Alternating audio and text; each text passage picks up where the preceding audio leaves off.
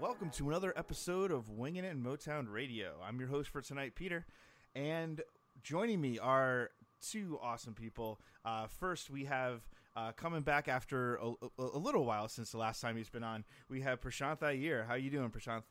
Doing pretty well, Peter. Yeah, and uh, also joining us is, as as per usual is JJ. What's going on, JJ? Oh, not a whole lot. I'm uh, I'm just kind of basking in a moment right now. yeah, so we are going to spend a lot of time talking about the most exciting Red Wings news in in quite a while. Um, but first, we are going to talk about something that just happened as we were recording this. We were recording this a little bit after 10 p.m. on uh, Tuesday night, and a, a hockey game has just finished between the Boston Bruins and the Toronto Maple Leafs. And Maple Leafs Twitter is melting down, which is actually a little bit. It, it's kind of hard to tell the difference between that and normal Maple Leafs Twitter. Um, it's just a little bit worse than usual. So, um, Prashanth, I'll go to you first. Um, obviously, this is something we've all been talking about privately the last couple days. So, what were your feelings about this series and the way it ended? Uh, how much did you enjoy this? I mean, for me, it's it's the second best day of each year. Like right after, you know, if the Wings are in the playoffs, and obviously the best days as far as they get, but then the second best day is when the Leafs are eliminated because I, I guess it's just it's always a, it's so much fun to watch each year because of the rivalry that's existed for so many years, and then kind of the recent resurgence of the Leafs has kind of brought a lot of people out of the woodworks who um, let's just say maybe sometimes have a sense of entitlement to things that they haven't won since 1967.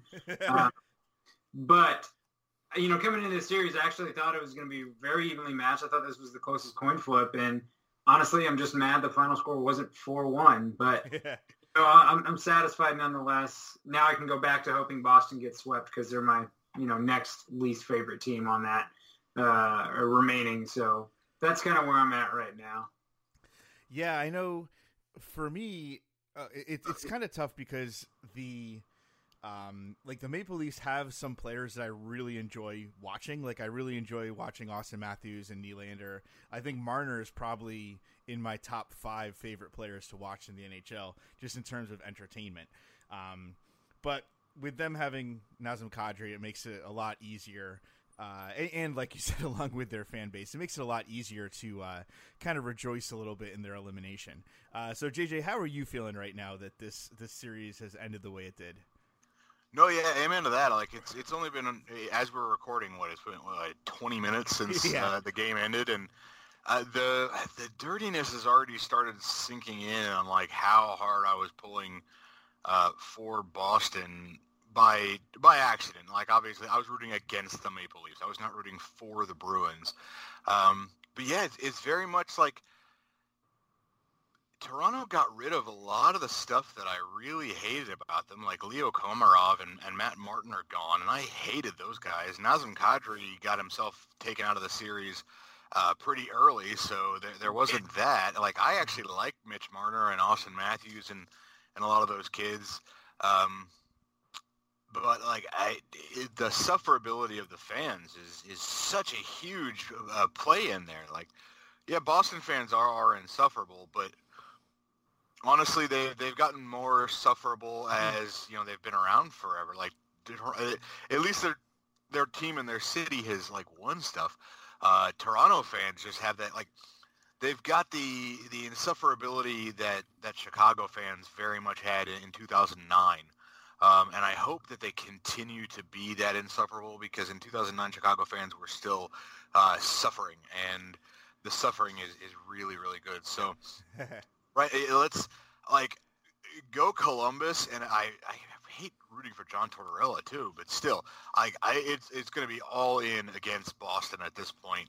Uh, but I'm very, very glad that they eliminated uh, Toronto, and I was very like it's hilarious to me watching all of the things that Mike Babcock got praised for shoot that team in the foot and like kind of really casting a, a light on he is who we all thought he has been as a coach. And yeah, he was a good coach in his in his time, but I th- I think the game is like passing Mike Babcock by at this point. And it's just like it's not working. Like uh, Matthews played less than fewer than 20 minutes, right? Yeah, it was only at 18 minutes. and it's actually it's it's fascinating like you bring that up because it just I had this thought today that how how good were the the, the wings then back in the mid 2000s were they winning in spite of some of the decisions that he was making or uh, I mean obviously he's a great coach we we know that but I think if you look back to when Toronto hired him I think probably the perception of him around the league was he was the league's top coach and there was a sizable gap between him and the rest of the coaching you know uh, league at that point. and I think now, if you look at it, I think you can make an argument that maybe he's a he's a top ten coach in the league, but you can't tell me that you'd take him over Barry Trotz or Gerard Gallant, like with what those guys have been doing in the last couple of years with basically nothing. Yeah. Um, it's it's fascinating to watch, and now you're you're seeing the frustrations of a team like you said, JJ and Peter. Like this is a highly skilled, highly likable really talented Maple Leafs team. I have no issues with really any of the players minus Kadri, and they can't get it done another year in a row, and they're exiting in the first round. I'm sure you can blame the playoff scheme all you want, but fact of the matter is he's making bad decisions as a coach that may be directly holding his team back. And I think it's it's just fascinating to watch this development because the Leafs still owe him, I think, twenty five million dollars. So yeah. Yeah, that's the hilarious thing is I remember thinking I, I don't even remember what year I started like that thought crept into my head like he's been the coach of a super dominant team and he only won one cup and it was always very much like well it is really hard to win a cup and the luck of it all all came out and you know it, it's it's just you know the way the way things work but every year that we get more separated from it and stuff like this keeps happening. Like I don't think that this Maple Leafs team was was a true contender, but I think they were good enough to beat Boston in the first round, and they didn't. And I think that you can uh, you can point to coaching issues that that led to that. So like. Yeah, it started off as kind of like a, a tongue-in-cheek, like, oh yeah, Babcock is, you know, he, he rode the coattails, and then every year it slowly got like, no, I I think I I think I'm buying in. Like, and at at this point right now, I've I fully am on the level that um, that Dan Bylsma would have won the 2008 Cup. Uh, you, you could you could plug in basically any NHL caliber coach, and he would have won one at least one cup with that run of Red Wings teams he was given. Hmm. Like I don't think Mike Babcock is a garbage coach, but I, I think the yeah the, the deification of him uh, has been severely overblown.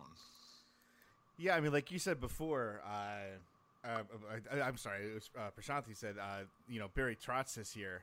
Uh, when you look at how poor the Islanders were defensively last year, and now obviously Robin Lehner and, and Thomas Greiss have played very, very well, but just having good goaltending or you know even great goaltending is not enough to to change I mean, like I, I, I forget. I looked it up. I forget exactly what it was, but I'm pretty sure they were like last in the league in goals against, and it was like a hundred more goals than this year, or some, some like ridiculous number. Like, there's no way that's just a goalie. Like, a lot of that is the systems that Trotz put in place. And when you look at the players that are different, most of the players are not considered good.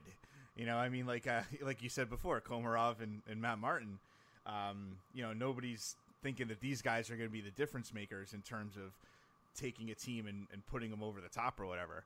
Um, and obviously, you know, obviously losing Tavares.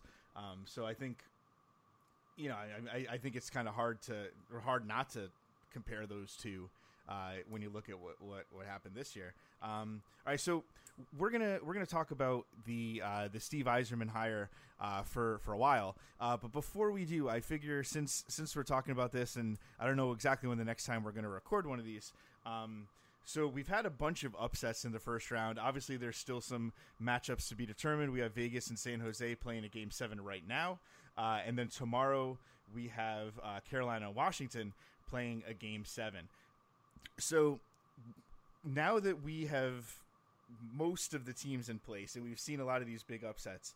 Um, let's see, JJ, I'll go to you first. Like, what what do you think? What do you now think is going to happen? Like, you know, we talked about this. Uh, I think on the last episode, we kind of talked about like who we think, or I know we talked about who we want to come out of the East and West and stuff. But like, who, who do you think now is going to be the team to come out of the East and the West?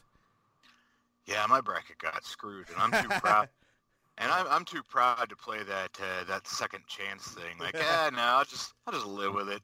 Um, coming out of the East, honestly, I am finding a, a hard time saying that uh, that Boston isn't uh, a pretty strong contender out of there. Like I, I, mean, Columbus plays uh, does a lot of things right, and I think that they may actually be like Columbus and Boston will be a really interesting thing because they they tend to like play very similarly, and I think Columbus has. Um, I think Boston has more high end talent. I think uh, Columbus does have a little bit better depth, and I think they got better goaltending. So mm-hmm. that will be interesting to me. Um, Washington having trouble handling the the Canes is is also interesting, but I also think that, that could be something that, that boosts Washington. I, I think that the, the Islanders are, are basically the biggest paper tiger there. Um, they are very strong defensively, but I, I just don't think that Barry Trotz is going to be able to, to pull them all the way through the East. Um, my ultimate thing is I think that like I think that a surprise Western team, whoever makes it out of the West, is going to win the Cup, and I don't really have a good reason for that other than uh, I mean, Tampa got swept, and I had them winning the cup, so uh, I must be dumb. So the very last thing I think would happen would be the West winning the cup, and that must be what's going to happen. um, as far as the West, I I still don't have a good read. Like I've been watching a, a, a lot of this, but like I don't know. Each team has like specific holes, and any given series is kind of be like rock paper scissors in, in terms of what is is and isn't working at any given time for mm. for all of these teams.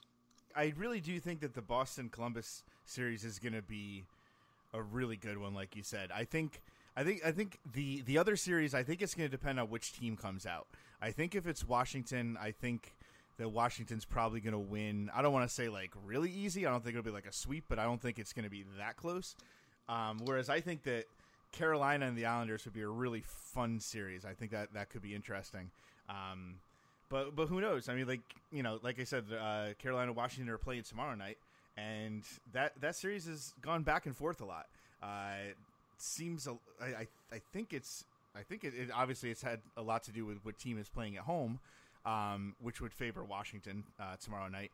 But you know, game sevens are kind of their own weird thing, uh, and and who knows what's going to happen. Uh, so Prashanth, what do you think? What do you think is going to happen? I mean, this this has been just probably the most fun playoffs to just sit back as kind of a semi unbiased observer. I can't say totally unbiased because I've gone to all the Hurricanes games here, but um, it's been fascinating to watch. Just like JJ, I had Nashville over Tampa, so clearly I know everything, um, and that worked really well. Um, and if I'm kind of sticking with JJ's mentality of just picking what's not going to happen, sure, why not? The Islanders are winning the cup. Like, I literally said there was no redeeming quality about the Islanders, and then they go and sweep the Penguins. And so, I, I mean, I, I just wonder if they almost remind me a little bit of the Ducks back in 2003 when they uh, swept the Wings back then. And you're just like, that team has literally nothing. They had Paul Kariya up front, and that was legitimately it. Um, and somehow they just kept dominating because Giguere just stopped everything that hit them. And Lehner's kind of give them the same thing. And the Trotz defensive scheme reminds me a lot of what Babcock used to do in terms of that close knit five on five when he was coaching Anaheim back then. And so I'm picking the Islanders rest way because hey, that's the least that's the thing I would have least expected. yeah. Now I will certainly change that answer if Carolina can find a way to sneak through because – I've been just remarkably impressed by them against Washington.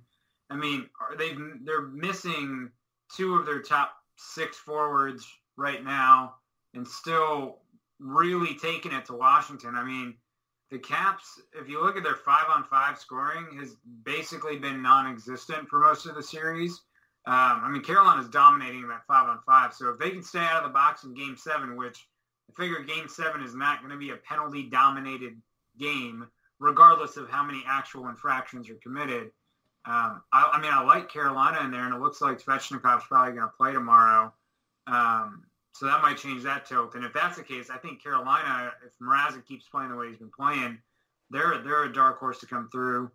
Um, out west, I think Dallas, same thing. We all know what playoff Ben Bishop is. He did it to the Wings multiple years, and he's doing it again. And you know, I I just think Dallas is kind of a surprise team that has a lot of really good pieces. Miro Heiskanen looked great so far. They've got a lot of depth scoring up front.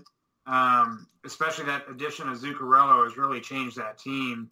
Now being able to roll Benn, Seguin, Zuccarello, you know, Radulov. They've got just so many pieces.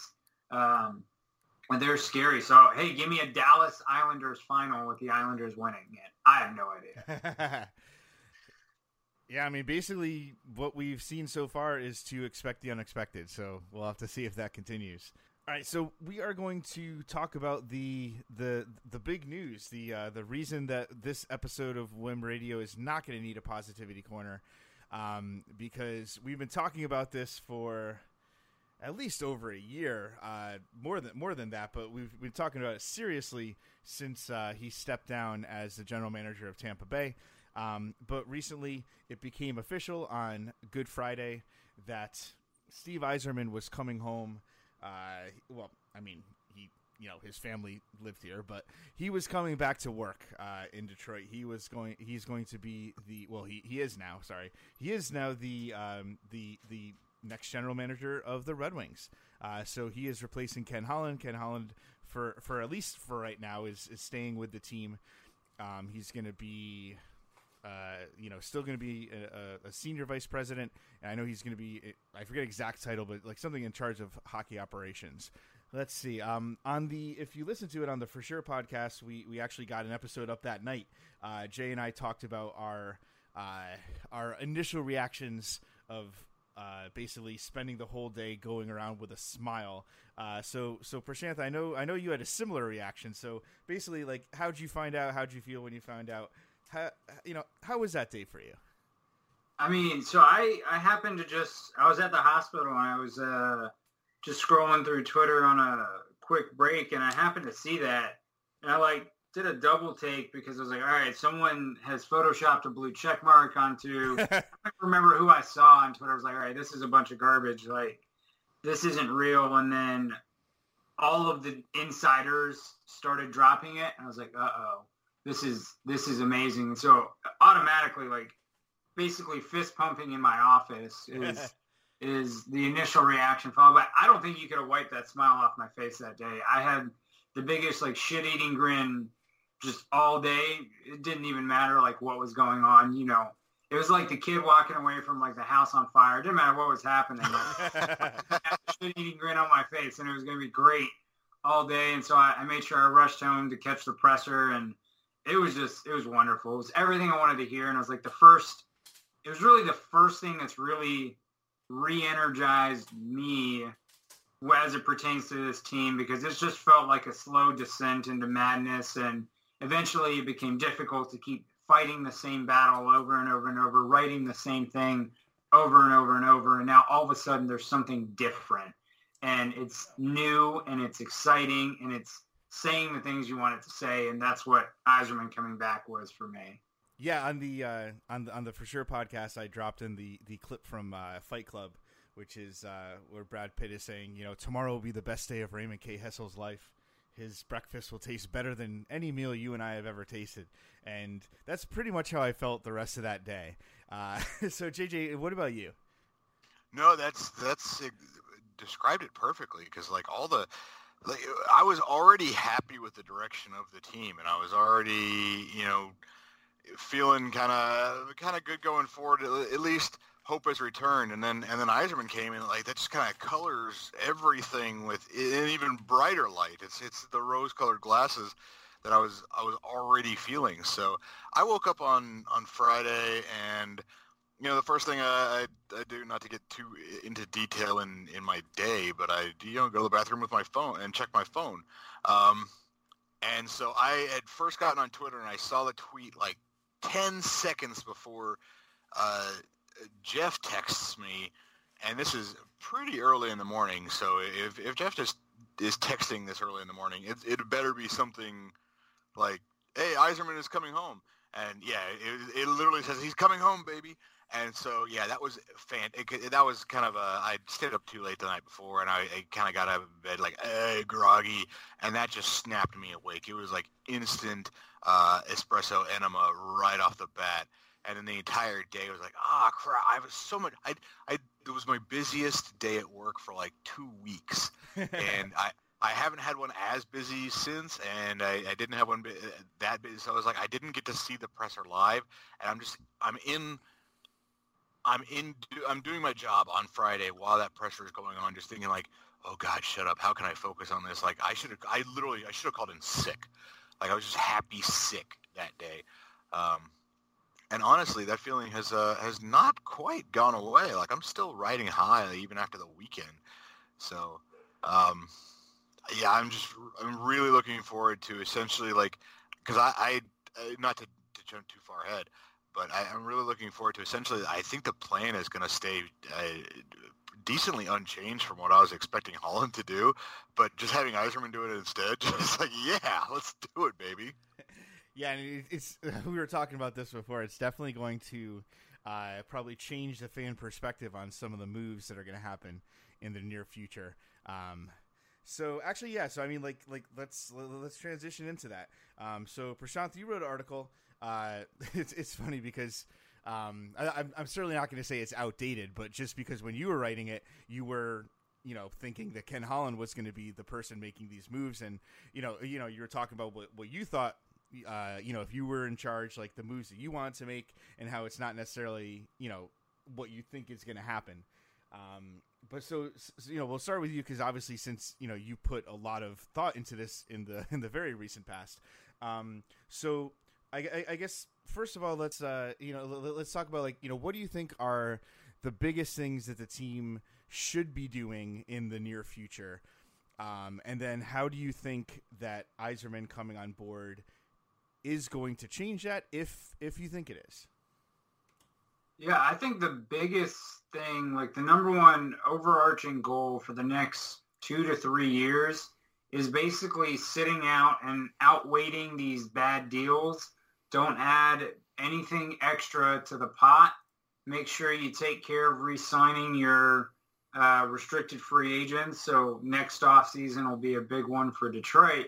But really, the most important thing that Yzerman can do this offseason is just be patient, don't add bad contracts, and let things just take the natural course um, in terms of contracts falling off and kind of natural prospect uh, escalation.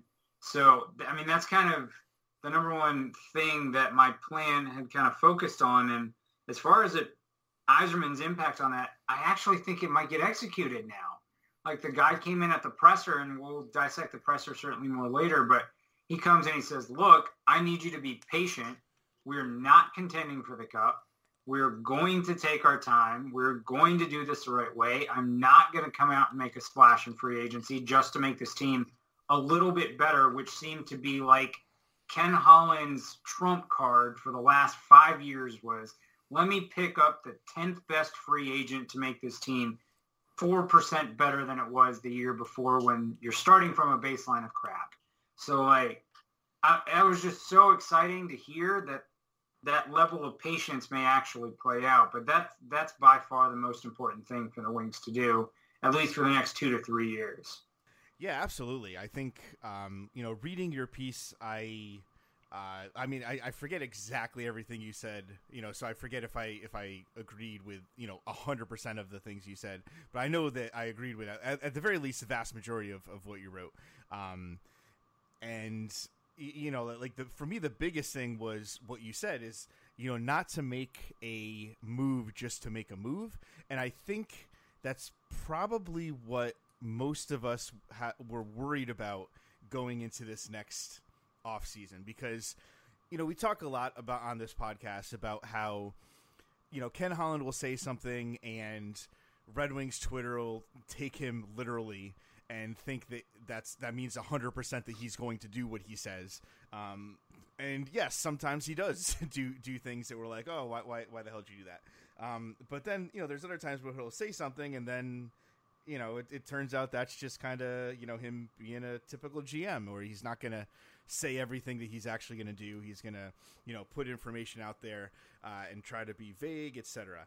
Um, but I think uh, I, I, I think I, I definitely feel more confident uh, that the team is not going to do something where they're going to try to abandon the the rebuild strategy where you know they're going to try to cut corners and try to uh, go faster than than they really can.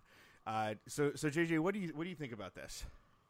Yeah, I, I think it's funny. Like uh, specifically mentioned the you know tr- oh, we're trying to get to you know three or four percent better, and uh, where we uh, and I I totally agree. Like I I don't think that it's going to be Yzerman's style to try to like get the the team marginal improvement.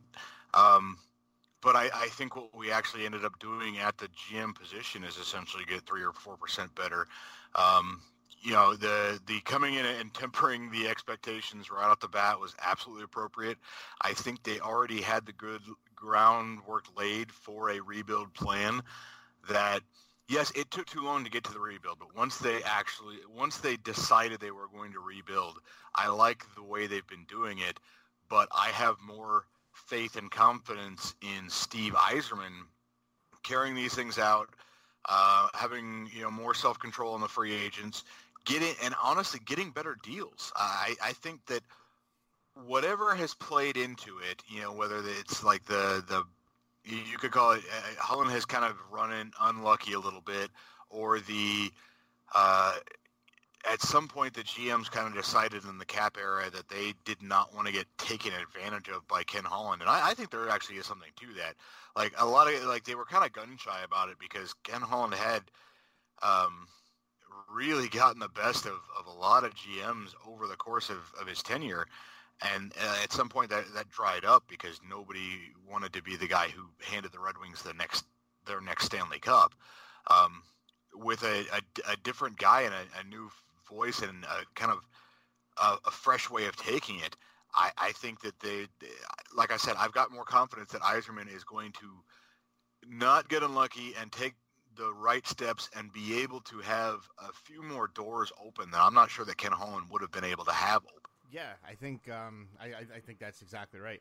Um, it's funny because I'm always thinking, you know, for a uh, you know for a podcast conversation, it's always you know, it's probably more interesting when we disagree with each other on right. some things. But I mean, it's kind of like I think we're all pretty much on the same page. Um, I mean, you know, maybe we can just get a random uh, Red Wings Twitter person to come on and and voice, uh, you know, the, the, the, you know, be the voice of negativity.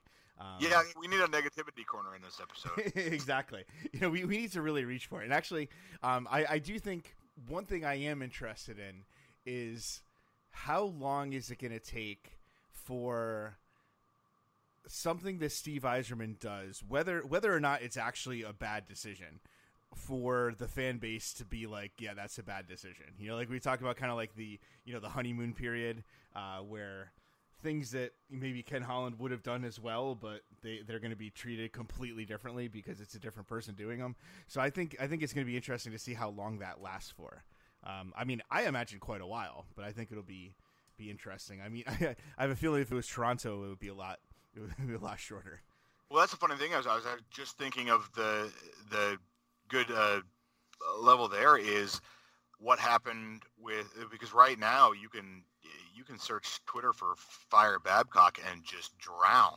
Oh yeah. Um, but there was very much that honeymoon period when Babcock went over. It was like all you know, oh you know he's he's playing his, his fourth liners a little bit too much, and you know he, the guy is is really all about the you know the tie goes the veteran stuff, and and Babcock got a few years in Toronto before uh, before it really started to get like okay this is that that's enough Babcock. Yeah. Um, with the GM position, it's totally different. Like I, I don't know how long Yzerman will get. Plus, it's not exactly like Babcock went to Toronto as the the our our, our good boy is returning either.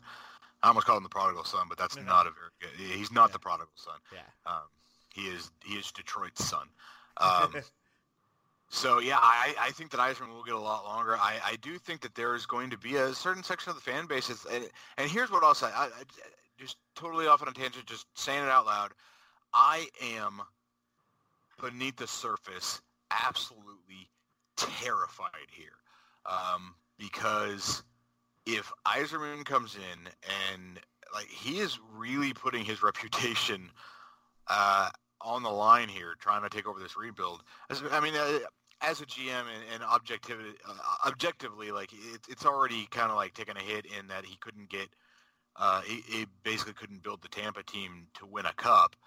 But I don't care about the, the rest of the, the hockey universe. I, I care that my memory of Steve Yzerman is still very much tied to like my being 15 years old. And if Yzerman comes in and fails, like he's really putting his, his legacy on the line with me in a portion of my psyche that is like n- not an adult.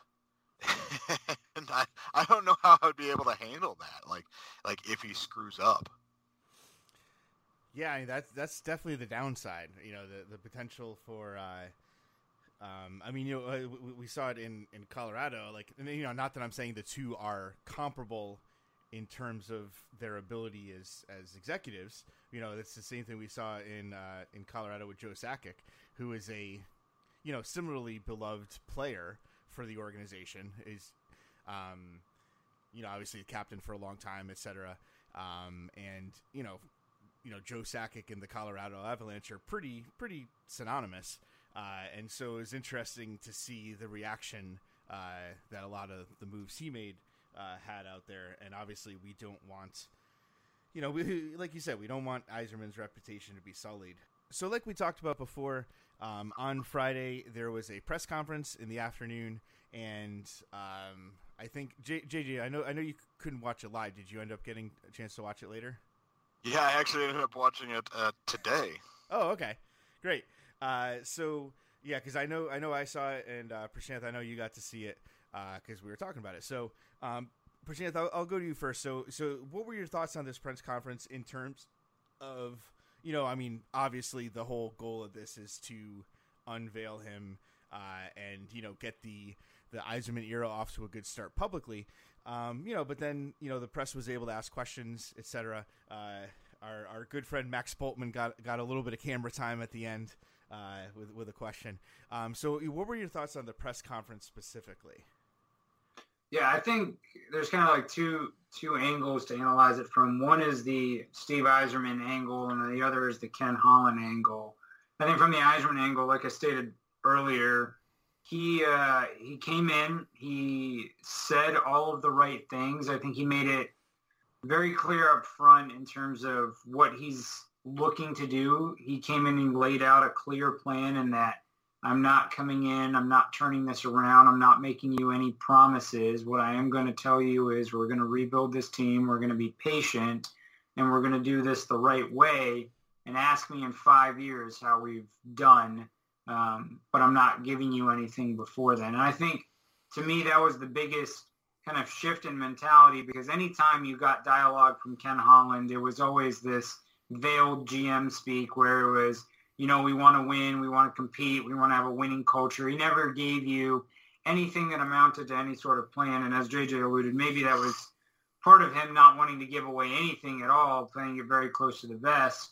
Um, but really, it was just refreshing to hear direct speak from your general manager outlining a clear vision um, for the team. And so I think Yzerman gets an A plus for me in that regard. And I think analyzing it from the other angle, the Ken Holland angle, boy, did he look sullied up there. Like he he looked a little kind of unsure of how to carry himself, un- unsure of what to do with his face, unsure of what to do with his hands. Like, and then he got zero questions from the press. And so I think, you know, I think a lot of this, and I don't know how much of this is true. This is kind of the way I imagine this playing out in my head is that largely he feels that he deserves a lot more credit for building the wings over the last 20 plus years. All of that has eroded significantly with his decision making over the last decade. And as a result, I think the fan base has largely turned on him to the point where it's almost like you guys are ungrateful And you know what? I'm done. And he's turning it over to Steve. He says, here's who you want. I'm bringing him in. He's going to step in and bye.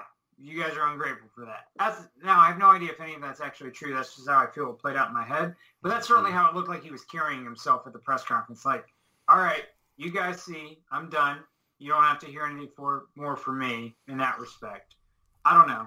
Yeah, it, it's interesting because I mean, it's one of those things where I mean, we'll probably never know for sure. I mean, obviously, you know, if he writes a book down the line or something like that, you know, then obviously that's something he could talk about there. But you know, you know, I, I think there's at least a decent chance that we'll never really get an answer. Um, I mean, I, I do think he definitely he definitely looked like he was on the verge of tears a few times. I think, um, and obviously that could be a couple different things. It could be what you're saying. It could just be kind of the gravity of you know, I like I, you know when I was writing the the quick article for this, like you know, I knew obviously he'd been in the organization for a long time, but I couldn't remember off the top of my head how long. And I mean, you know, it's like 1987, I think he was. You know, he, obviously he wasn't the GM then, but you know, he joined the organization, uh, and I mean that's a, that's a long period of your life, and you know, again, like I mean, w- what you said definitely could be true. You know, either in part or in whole. Um, but I think it, it also could just be the gravity of this. You know, you know, I mean, this is a substantial portion of his life, and it's basically coming to a close. Obviously, it'll depend on if he does stay with the Red Wings for a while, or if he jump, you know, goes to, I mean, Seattle or, or any other place. Um, and I mean, you know, at some point you could just hang it up, you know, just retire. Uh, I imagine that's a you know an option as well if you if he wants to. Um, I know the reports in the paper, and and again, this is always tough because you don't know if this is like an actual, if they actually have this information, you know, from talking to him, or if they're just speculating, you know. But there's been a lot of speculation that he wants to, you know, like, like he really wants to be a general manager. Um, you know, that's the aspect of this that he loves, and that he'll maybe try to pursue that elsewhere. Um, so, yeah, I mean, I, I think regardless of what the reason is, I think it, it was pretty clear that he was emotional. Um, so, JJ, you, you, just got to watch this today, so actually, you, you know, your your view of this is a lot fresher than, than ours. Um, so, so what were, what were your reactions to uh, to watching that today? Yeah, that was the the Ken Holland uh, looked like he'd just come from the veterinarian's office who told him about the, the diagnosis for his cat uh, that was not positive. And it, it, that has not been a Ken, like I mean, was, we've seen enough of Ken Holland over the years at, at, press conferences, you know, with, with good news and bad news, to know that's basically not his his normal countenance face. That's not his like waiting to talk or hey, we've got great news. That was like the read that that was a pained expression is unless we hear that you know he he'd eaten some bad sushi uh, prior to that press conference, I, I, I, think the read that yeah he was really unhappy uh, is, is is accurate. Um, I don't remember if it was a, a TSN article or, or, something that had come out recently that, that basically said that Holland had been aware that the fan base had turned on him, and exactly like Prashanth had said, like he was you know, feeling really, really raw about that. Um, and narratively, it, it really fits, like because I've you know, we've we've gone for, for years and years uh, of going like on these locker room clean out days and these these comments that Holland has made, and kind of like, uh, you know, especially at Wim, we've been pointing out like this is what we would expect a GM to say to the press, and we we here's here's what we feel is the truth, and honestly, like we know that Ken Holland has been lying to us for his entire tenure. That's his job as the GM. He's a salesman. It's not his job to tell the fans the truth. But it's harder and harder to tell these kind of lies when your team is bad than when it's like the kind of like, oh, Ken Holland, you lied about this one thing when we made the conference finals. Um, you know, and constantly having to lie can wear on even the most, uh, you know, that, that, can wear on even the most dishonest of men. And I don't think Ken Holland is is at his core a, a dishonest man. I, I, think that he is, was a, a general manager.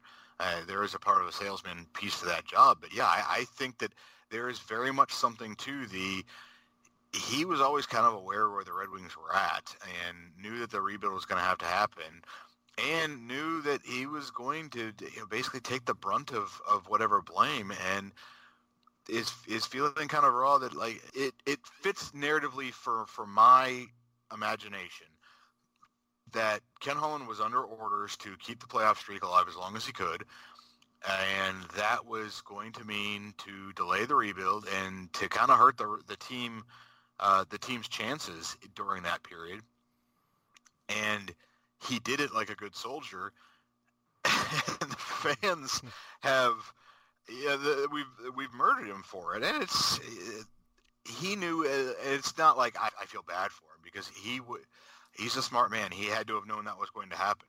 Um, but yeah, this whole like here it's time for for Yzerman, and plus, I think he also knows that that Yzerman is not is not likely to do a lot of things drastically different from him.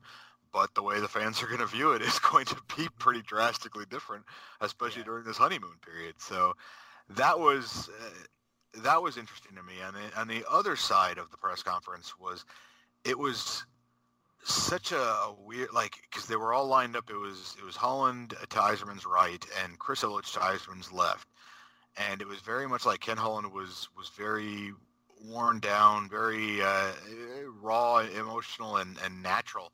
And Chris Ilitch looked kind of like Jude Law in AI. Like he like hmm. his face looked painted on and like. And I'll, I'll tell you right off the bat, I've I've got a bias against Chris Ilitch that may or may not be fair. Um, but I, I remember like I was seeing a few of the tweets during the, the press conference, basically like, "Shut up, Chris Ilitch, stop talking." yeah, I was like, I really got to understand that. Um, it was weird. Like at some point, he referred to his mother as Marian Ilitch, like yeah. she was a, a friend or or somebody else who, who works in the organization. That was kind of like, why would you say Marian Ilitch? You understand, I, I understand you don't like mommy I was talking to mommy and she was really happy to bring, but like, you know, you could uh, calling her Marian would have been fine, but Marian just coming out as it was weird to me. so those are the uh, totally not really important kind of things I, I have to say about the presser, uh, because I, I, feel everything else has really been covered. Like Yzerman's honesty, and I think that was one of the the good things that is kind of native to Yzerman being here. Is I do think Steve Yzerman does have um, more latitude to tell the uh, to tell the the blunt truth um, because he is essentially the favored son. Than uh, than Ken Holland ever had to do, and Ken Holland will have uh, had to be the salesman. And again, this is not a you know, poor Ken Holland kind of thing. I I totally agree that it was time for him to move on, and I'm glad that he has. Um, moved out of the GM role to, to be the one who making the, the final decisions. Um, but putting it all in the context, it, it all just kind of fits naturally for me together. yeah, I think watching watching that press conference because like I'm trying to remember if I'd ever seen Chris Ilitch before. I mean, I've read quotes by him, but I, I, I don't typically watch a lot of the press conferences, um, and so I, I you know I don't even know how how involved he has been in the past. Um, but yeah, watching it made me think of uh, that that if there's ever a movie made on this, that his his part should be played by Mark Evan Jackson, who is uh, he, he's a character actor that. Uh, um, he's uh, if you watch Brooklyn Nine Nine, he's uh, Captain Holt's husband, and he is I forget who else. Uh, he's in the Good Place and and a bunch. He basically kind of plays the same character on those, but he he doesn't really talk like him. He kind of talks in a more clipped way, but the the facial expressions reminded me of that. Um, and yeah, I think I might have been one of the people tweeting, "Shut up, Chris Ilitch. Let's get back to Yzerman." Just at uh, times it felt like Chris Ilitch was there to fluff Ken Holland's feathers. Ken Holland yeah. and none of being in that room because everything was about Steve, and so it was just very awkward to watch. Yeah.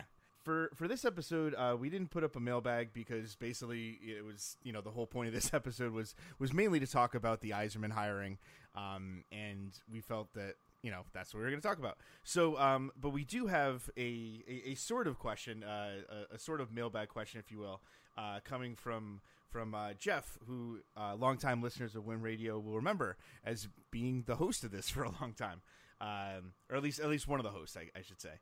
Um, and yeah, I, I, think this is a really good question. I think this is uh, this would be kind of interesting, interesting way to either end on, or you know, we could we could talk more if we if we think of another topic.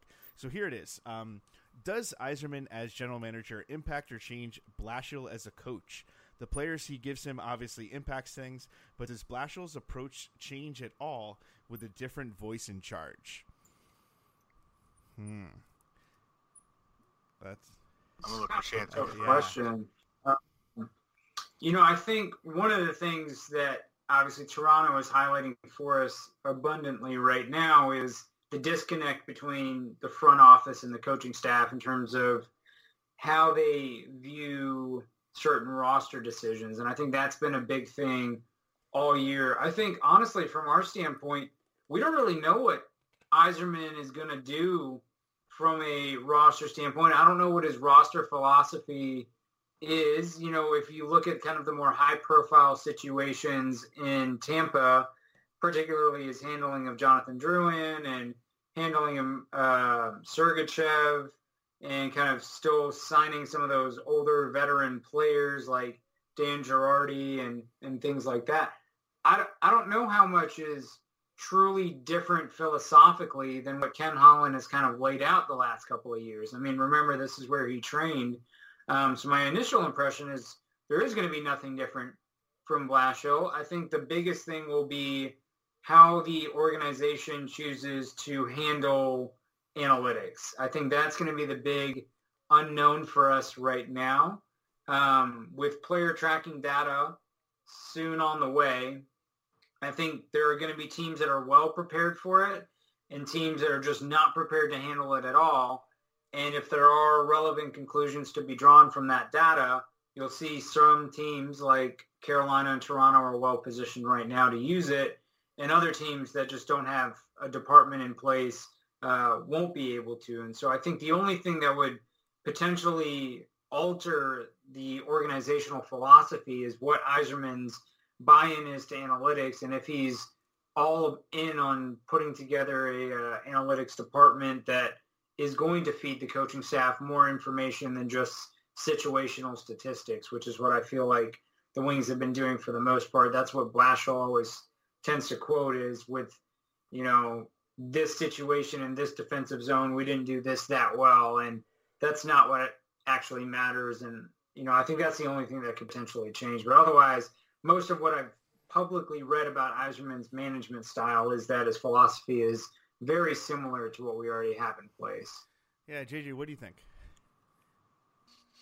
Yeah, I, I agree with that, and, and I think in terms of how Yzerman is going to change or affect or rein in or uh, release uh, shackles from Blashill, I, I don't foresee much changing. I think that um, it was interesting to me in, in the presser, that, and I, it, it makes sense because it, the way that things cross was, you know, Yzerman doesn't really know Jeff Blashill, you know, and he he mentioned that it's like I, you know, we serious. Uh, my my biggest uh, response with him was was when Syracuse when he when he beat Syracuse in the the Calder Cup uh, playoffs a few years ago.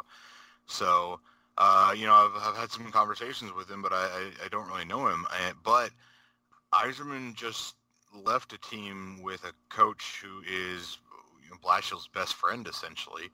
Um, now, Blashill and Cooper aren't the same person. They're not the same coach, and I, think a lot of people uh, do agree that, that Jon Cooper is generally a, a better coach. But, and I, I don't know about that anymore, and I, I'm not really it, that all that concerned with comparing the two of them. But I think that um, we've already seen Blashill after being given the uh, okay, here's your young players, um, develop them. That's what this year is for, and I, I don't know how much different Blashill would act based on that. So, um, yeah, I, I think it, it's literally just a case of I do think I, I totally agree with Prashant. I, I don't think that the organizational philosophy is going to differ all that much from what Yzerman is going to do going forward versus what Ken Holland would have done in the exact same situation. I think when it is appropriate, the Red Wings are going to uh, get back to kind of signing uh, veterans and, and getting uh, grit guys. I don't know if Blash is going to be the coach by that point. Um, but that's again not something that has anything to do with my uh, with Yzerman being the GM. Um, I thought before he he stepped down as Tampa's GM last fall that uh, Blashill was essentially going to be the coach until it was time to take the next step as an organization. So, uh, yeah, I, I, don't see anything changing. Yeah, I mean, I I, I pretty much agree with that. Uh, uh, obviously, things could happen that we're not expecting, but I think that that's that, that that's the most likely scenario. Um, you know, I think it'll be interesting to see. Um, you know, at, at, the end of this season, uh, you know, due to injury, there are a lot of different players in the lineup. And w- one thing that I do think is that I think that Blashill has always wanted to play a more up tempo style than he's able to with the players that he has. Um, and I think, I you know, I, I, think at the end of the season he he was kind of able to do that. Maybe because even though some of these players weren't as skilled as some of the players they were replacing, um, it did seem like they were able to move the puck up faster. Um, now, I'm not saying that that means oh, you know, if if if that's able to happen next season, they're going to take some giant leap forward. Um, but you know, I, I, do think it's interesting because I think a lot of times in the preseason, it, it, it always seems like Blashill's trying to play that up tempo style. Then usually the beginning of the season, still trying to do it, and then it, gets to a certain point where he kind of can't do it anymore. He has to, you know, try to play more of a low event uh, style of hockey. Um, so I think you know that's I, I don't know if that would change at all. I think that might be one potential change if if we're going to try to figure out something that could possibly change. I guess. Um, but yeah, I think it's interesting, uh, the way you're saying before about you know the analytics side because that's something when we talked to uh, we talked to Alan uh, loser points on uh, for sure. That's you know that's that's one of the things that he he brought up. Um, and it's interesting because now there's uh, there's definitely some available people. Um, it seems like Minnesota seems to be firing a lot of people, right? Yeah, I mean, you know, Andrew Thomas is a free agent in July. I mean, he would be the best free agent signing the Wings could make this offseason. So just throwing that out there. yeah. Yeah, so so so Steve, if you uh if you subscribe to Wim Radio, uh once you took this job, then uh you know, make sure you pay attention to that. Write that down. well, who do you think, Peter? I remember uh, you talked talking to Alan on for sure yeah. about the guys that Yzerman might, uh, I'm sorry, the people uh, that Yzerman might bring with him from Tampa. And I remember Alan had said uh, Murray, the director of, of uh, scouting, right? Yeah. Was the one that they were most terrified. They do you agree with that take. Do you think that, like, if we could only grab one person that worked under Yzerman in Tampa, um, are we going with uh, with Murray or, or Verbeek, or, or are there other people that we're kind of like keying in on that we definitely want to uh, take, or at least guys in Detroit yeah. that we want to replace? I, I mean, from you know after I mean you know like when I was talk- we were talking to Alan, I had I had heard I had heard that before from from a bunch of different people. So, um, I mean I don't really know Tampa's organization that well, but basically everything I've heard has basically said that that would be like Al Murray would be the the the the, the best person that we could take from there. Uh, Prashant, like, like, do you do you know somebody I'm not thinking of?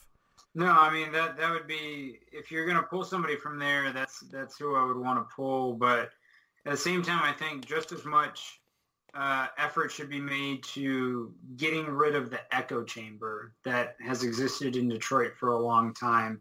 Um, Yzerman certainly coming back doesn't really change a lot of that, given that this is where he trained and worked, and no one was actually fired here. You know, everyone was just promoted in different directions. But I think one of the biggest issues for me over the last few years is that there are no dissenting opinions, or if there are dissenting opinions, they're very well masked because um, it just seems like you've got a lot of guys who've all come through the organization.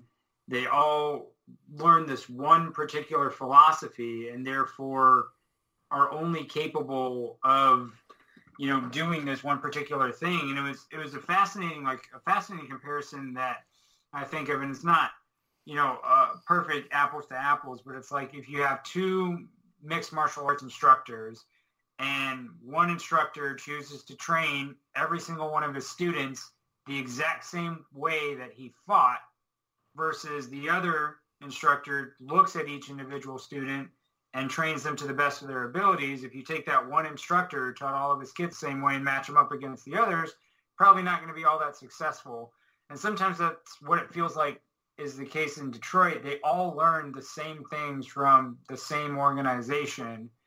And I think sometimes a struggle it's a struggle to get outside opinions. So to me, you get more value just adding voices. It doesn't even have to be replacing people. Just add new voices that haven't been in this echo chamber that can offer a different opinion and maybe you come up with better ideas. No, that's a great point, and that's something that that's a, a huge potential pitfall. Because I was I was thinking earlier, like one of the things that I do that that brings me more hope going forward with the Yzerman hire was I don't think that Ken Holland could have done it, but I do think that handing Steve Yzerman the reins as the GM, it, it would never happen in a million years. But there is the concept of if GM and ownership do not see eye to eye, if Ken Holland would have gone to the press with the I don't think I don't like the way that the owners are, are making me have to uh, keep chasing the, the the playoffs uh, when I don't think it's appropriate, uh, he'd have gotten fired, and the fans would have been like, "Oh, Ken Holland's whiny," and it would have ruined him. Steve Yzerman, whether or not he's ever going to do it, and he will never do it, the very potential possibility that it could happen if Steve Yzerman went to the press and said, "I think Chris Ilitch is running this team just for money. I, I think he's the next hmm. dollar bill Wirtz." Um, who do the fans side with? The fans are not siding with the Red Wings if if Steve Yzerman comes out to the press and says something like that. So giving him that that that bullet, that ability, even though, like I said, I'll say it for the third time, he's never going to use it, um, has me hopeful. But there's also the concept of you need you need voices, you need the the the court jester in there to say, let's not have an echo chamber. How do you prevent that when it is I am Steve Yzerman? How dare you ch- how dare you challenge me? I am Detroit's favorite son. I am GM. I am in charge. Um, you know, how how dare you tell me I have no clothes? Um, obviously, we have to rely on what we've known about Steve Yzerman for all these years and, and his humility and his ability to take criticism.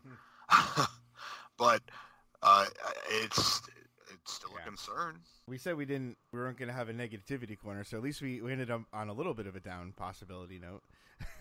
You're welcome. We did it. All right. So, um, I guess uh, before we uh, before we sign off, is there any last thoughts from uh, from either of you guys? I'll go back to a point that JJ made earlier, and just want to reemphasize this: uh, the Wings are not contending in the next five years without the moves made by Ken Holland over the last two years. I think when we look back on this five years from now, when the Wings are maybe in the playoffs, I think a lot of people are going to forget that, but the moves he made, particularly that Tatar trade, um, trading Tatar, trading Nyquist, trading Smith, trading Sheahan, trading Sproul, all of these moves he made in the last two years cleared some of the logjam, granted that he created, but you're not a you're not in the position you are right now, which is potentially a favorable one without the moves made in the last two years. Yeah, absolutely. Yeah, I got nothing to add to that. Cool. All right. Well, that that seems like a good place to end it. So, um, we will be back at you in the near future. Um, so thank you so much for listening. Uh, for JJ and Prashanth, uh, I'm Peter, and let's go Red Wings.